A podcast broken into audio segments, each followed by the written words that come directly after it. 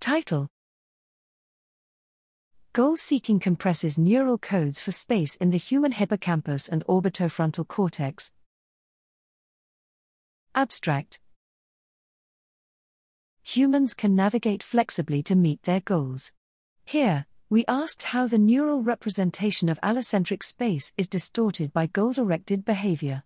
Participants navigated an agent to two successive goal locations in a grid world environment comprising four interlinked rooms, with a contextual cue indicating the conditional dependence of one goal location on another. Examining the neural geometry by which room and context were encoded in fMRI signals, we found that map like representations of the environment emerged in both hippocampus and neocortex. Cognitive maps in hippocampus and orbitofrontal cortices were compressed so that locations cued as goals were coded together in neural state space, and these distortions predicted successful learning.